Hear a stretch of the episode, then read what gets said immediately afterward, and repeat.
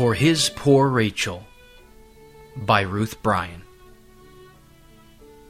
Did Jacob serve seven years for his Rachel, by day in the heat and by night in the frost? And did they seem but as a day unto him for the love he had for her? Our spiritual Jacob has far exceeded him. He left the throne of his glory for his poor Rachel, and took her humble flesh in the form of a servant, and for her sake served thirty three years under the law. He bore the heat of temptation, weariness, and thirst, as well as the cold of reproach and scorn, and the malice of sinners against himself. This he thought not too much, for when he had finished the work on her behalf, for her he cheerfully entered upon the most bitter part of his sufferings, which made even his mighty heart to shudder with agony, while his dear lips prayed, O my Father, if it is possible, with the rescue of my bride, let this cup of suffering be taken away from me. Nevertheless, not as I will, but as you will. Behold the depth of his unflinching love.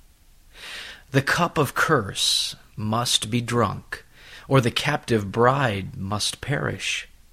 And so he takes the bitter cup and does not turn away until every dreg is consumed.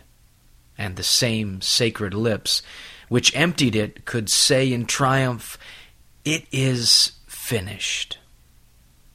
For the joy that was set before him of possessing his beloved bride, he endured the cross, despising the shame, and has now sat down at the right hand of God until the blissful consummation before assembled worlds, when it will be joyfully proclaimed, The marriage of the Lamb has come, and his wife has made herself ready.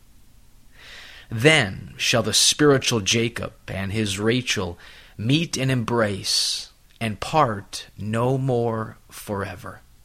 She, transformed into his likeness, shall be satisfied, and he, seeing her in glory, the very travail of his soul, shall be satisfied likewise. May you experience the love of Christ, though it is so great you will never fully understand it. Ephesians 3, verse 19. This Puritan devotional has been brought to you by Grace Gems, a treasury of ageless sovereign grace writings.